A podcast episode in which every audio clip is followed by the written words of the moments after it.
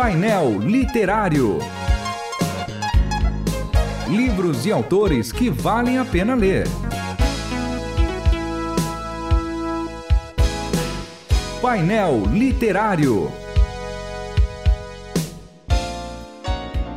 Sejam bem-vindos mais uma vez ao painel literário da Rádio Transmundial. Sou o João Paulo Gouveia e mais uma vez aqui com meus companheiros de labuta, não é? De muito Exatamente. trabalho de leitura, de comentário bíblico. Pastor Márcio Sarraf, pastor Júnior Martins. Prazer, viu, João? Uma alegria estar aqui novamente.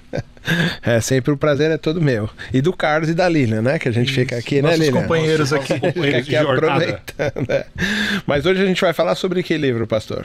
Hoje é Disciplina na Igreja, um livro da Vida Nova de 2010. Um livro pequeno em tamanho e gigantesco em conteúdo. disciplina, né? A gente até aqui nos bastidores falou, vamos falar sobre disciplina. Eu ah, já vou tomar um café ali, eu, eu vou tomar um uma água, tô precisando ir ao banheiro, uma precisamos, pausa. Precisamos é... mesmo falar disso. Ninguém hoje. quer falar de eu disciplina. Eu quis sair do estúdio e me impediram. Mas essa disciplina aí é disciplinar filhos... Não, ele, está é? ele tá falando da, da, da ordem, da decência, da forma como a igreja funciona no seu dia a dia. E a primeira pergunta, né, a primeira provocação que ele já faz logo no prefácio é o seguinte: ninguém quer tratar do assunto, e quando trata, trata de maneira muito, muito parcial, porque realmente é um assunto que acaba acaba mexendo com todo mundo, né? É, uma das perguntas que ele faz é exatamente a respeito desse desequilíbrio que existe hoje nas igrejas, né? Enquanto algumas igrejas são extremamente liberais, permissivas nesse sentido, né? De permitir qualquer tipo de comportamento. Não liberal teologicamente. Não falando. liberal teologicamente. Ah. Aqui do ponto de vista comportamental, uhum. outras desligam, né? São extremamente punitivas e às vezes parece não ter critérios muito definidos, assim, uhum. vai meio ao sabor do líder. Não gostou daquilo, acaba excluindo as pessoas. Ele percebe que há uma grande dificuldade dos próprios membros da igreja de perceber a disciplina. E por que, que é perceber a disciplina é importante? Porque a disciplina não é algo apenas corretivo, né, uma punição. A disciplina tem a ver com o dia a dia da igreja. Quer dizer, o simples horário de você, o fato de você ter um horário para o culto, de você ter uma, uma certa liturgia, de você ter atividades ali que estão programadas, aquilo está tá dentro do pacote da disciplina. Uma organização. Uma organização, a disciplina tem Planejamento. Com... Exatamente. Aí a grande questão que ele faz também, né, na introdução é, é, se a gente tiver uma disciplina, a gente realmente compreender a disciplina, quais são os critérios que a gente vai estabelecer para punir pessoas e para aceitar pessoas? E eu acho que é exatamente nesse, nesse momento que as igrejas acabam fugindo. Quer dizer, será que eu tenho que fazer algo extremamente restritivo? Eu tenho que ter um, um regimento interno extremamente rígido, aonde eu coloco aqui, ó, você chegou cinco vezes atrasado, cinco minutos no culto, você não toca, você, você é, falou alguma coisa indevida, você vai ficar três meses de banco. É, como é que a gente faz isso? E aí a gente entra naquela, naquela questão do, por exemplo, do pecados e pecadinhos, né? Porque os temas acabam uhum. se entrelaçando. É, o fato da gente dar muita atenção para certos desvios de comportamento, para certos pecados, não dá atenção para certos outros que podem ser profundamente destrutivos. E qual que é a, a, primeira orientação dele? A gente precisa ensinar a igreja. A gente precisa colocar isso em, em, em pratos limpos. Então, definir disciplina tem a ver com discipulado. Discipulado é disciplina. Ensinar alguém o caminho de Cristo. Ele fala da importância do, do ensino que não é apenas comunicação, é interiorização e prática daquilo que é ensinado.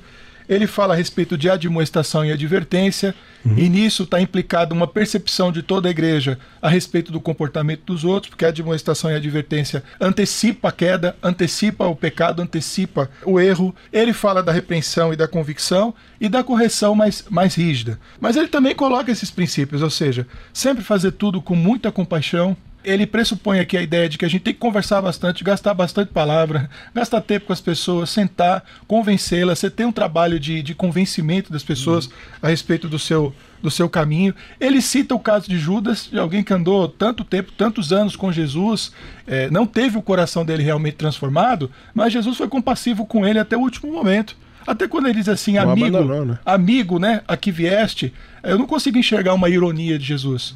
Porque se Judas não era amigo de Jesus, Jesus era um amigo dele. Era alguém com quem ele podia contar. Então, a gente percebe uma misericórdia de Jesus até mesmo com o seu próprio traidor, que continua sendo filho da perdição de qualquer forma, tá? Não estou aliviando o destino dele porque ele pagou aí pelos seus erros. É, o Novo Testamento, mais uma vez, farto de, de situações de disciplina positiva e de disciplina negativa. Ele lembra do rapaz, do caso de incesto lá de Corinto, da lentidão da igreja para punir, a igreja fechando os olhos, como Paulo precisou ser duro com a igreja, a igreja corrigiu e ela teve um resultado muito satisfatório, porque aquele homem se aprofundou em tristeza, mas ele se arrependeu e foi reintegrado à igreja. Ele fala de repreensão a igrejas inteiras, como por exemplo a igreja de Corinto, que foi uhum. é, repreendida por Paulo. Ananias e Safira, um caso que, que terminou muito mal, né? Porque terminou com a morte dos dois, mas ainda tem um lado positivo porque serviu de exemplo para os que vieram depois, para que também não mentisse, para que também não falseassem o seu o seu o evangelho, a sua postura, uh, a maneira como o Paulo e os outros apóstolos uh, amaldiçoam, né? O anátema daqueles que são hereges e, e, e, permanecem, ou seja, a igreja também estabelece alguns limites até ela, onde ela pode ir, né? Aqueles que pregam heresias, aqueles que insistem na heresia, aqueles que focam em questões que são, digamos assim, centrais do Evangelho, como por exemplo a, a natureza divina humana de Jesus. Então ele, ele diz com esse tipo de coisa a gente não pode não pode negociar. A gente tem que trabalhar com isso de forma bastante bastante radical. Então, enfim, ele, ele trabalha de uma forma ampla e o propósito para ele da disciplina é a saúde geral da igreja. O, pastor Márcio, ouvindo aí o, o, o Júnior explanar sobre o livro, fazer essa resenha sobre o livro, a, a pergunta que fica para mim é: ex, existe um texto bíblico que diz qual é o caminho da disciplina? Você pegou o seu irmão lá em pecado, como é que faz? Temos vários textos bíblicos hum. que nos orientam, que pressupõem a, a prática da disciplina, a aplicação da disciplina é, Mateus capítulo 18, se eu não estiver enganado, a gente tem ali uma orientação muito clara do próprio Cristo em relação a, a corrigir, acertar. O objetivo da disciplina é correção, é trazer para a rota correta, para o caminho correto. Mas como que eu faço? Eu pego meu irmão em pecado, já vou com o taco de beisebol e dou na cabeça? À vontade. mas como é que eu faço? É, é. Você não está impedido de ter vontade, é. mas. Sim, mas o, o pastor Júnior usou aí. Mas é bom evitar, né? É bom evitar. O pastor Júnior usou agora há pouco aí a palavra compaixão. Uhum. Associando a disciplina, e a gente aprende isso no Novo Testamento, né, pastor? A gente tem que fazer as coisas com compaixão, com zelo, com firmeza, mas com amor. Então, toda disciplina que uma igreja séria aplica, defende, preserva, ela o faz no amor. Assim, e aí a gente pode usar a analogia pai e filho. O pai que ama, ele sempre quer o bem do seu filho. Ah, ele vai trabalhar para isso. E na disciplina, ele o faz amando. Então não é fácil ter uma conversa dura com o filho, mas ela é necessária por causa do amor pelo bem que, que o pai quer do seu filho. Eu acredito que na igreja é o mesmo princípio. Então, quando Cristo diz, é, procura, tenta resolver com ele, não deu, chama alguém, chama um outro grupo menor, depois leva o caso para a igreja, se não resolver na igreja, descarta, não tem o que ser feito. Então, olha as etapas e todas elas é, envolvidas com amor. Eu acredito que, que a compaixão aí ela, ela esteja presente. Então, disciplina é um sinal de amor. Eu acredito nisso. E a igreja que não aplica a disciplina é porque o seu líder não ama a igreja? Eu diria que sim. Está faltando cuidado. Porque disciplina não é, não é só correção, disciplina é cuidado também. Tem um, tem um pensamento que me acompanha há algum tempo de experiências que eu já tive na igreja. Quando uma igreja é bem organizada, bem disciplinada, nesse sentido do cuidado, ela, ela não vai evitar os seus atos de correção eles vão acontecer. Mas eu acho que eles são muito reduzidos. Hum. Porque alguém que chega vendo um grupo que tem um certo pensamento, eu não estou falando de unidade, de uniformidade no sentido de robozinhos, mas de que todo mundo está entendendo o que está acontecendo, como é que as coisas devem acontecer. Essas pessoas elas são inibidas de tentar é, empregar ou de tentar viver de uma forma diferente daquele grupo. Eu não estou dizendo que ela vai ser obrigada a se adequar àquele grupo forçosamente, mas que ela vai enxergar que ali tem um caminho, ali tem uma uhum. direção. Diga assim: eu estou chegando nessa casa, essa casa está arrumada, eu não vou conseguir fazer bagunça aqui. Ou eu fico quietinho no meu lugar, ou eu aprendo a como é que as coisas funcionam, ou a terceira alternativa, eu vou embora, eu vou procurar um lugar bagunçado para poder, eu poder viver. Eu acho isso muito importante. E tem a ver com amor. Peraí, esse povo aqui se ama, todos se tratam bem, então aqui eu não tenho espaço para ficar falando mal de ninguém, não tem espaço para fofoca, não tem espaço para maledicência. Outro dia eu fui falar de um irmão aqui, peraí, você já orou por ele? Peraí, você está falando um negócio muito sério. Vamos chamar essa pessoa, vamos ver o que está acontecendo. Vamos, vamos acariar. Vamos, vamos, vamos, vamos, se for o caso, né? Vamos, vamos fazer uma cariação aqui. O cara fica inibido. Sim. Porque sabe que você está protegendo a índole, o caráter e também está mostrando preocupação, que se de repente existe um problema de fato, você vai resolver. Queria fazer uma analogia, a gente tem pouco tempo, está acabando o nosso tempo, mas eu queria fazer uma analogia com o nascimento natural das pessoas. E, e eu acho que a disciplina ela vai também trabalhar nessa educa reeducação da vida espiritual das pessoas que estão chegando na igreja. Algumas nascem de parto normal e tem lá um sofrimento X ou Y, mas a recuperação é muito melhor. Tem outros que nascem de cesariana e é muito mais fácil, mas a recuperação é diferente. Outros nascem a forceps, né? Outros prematuros. Outros prematuros. Um até voltar a disciplina tem a ver com isso. Desse jeitinho, assim. Você acha que ela não pode ser uniformizada, uniformizada para todo mundo?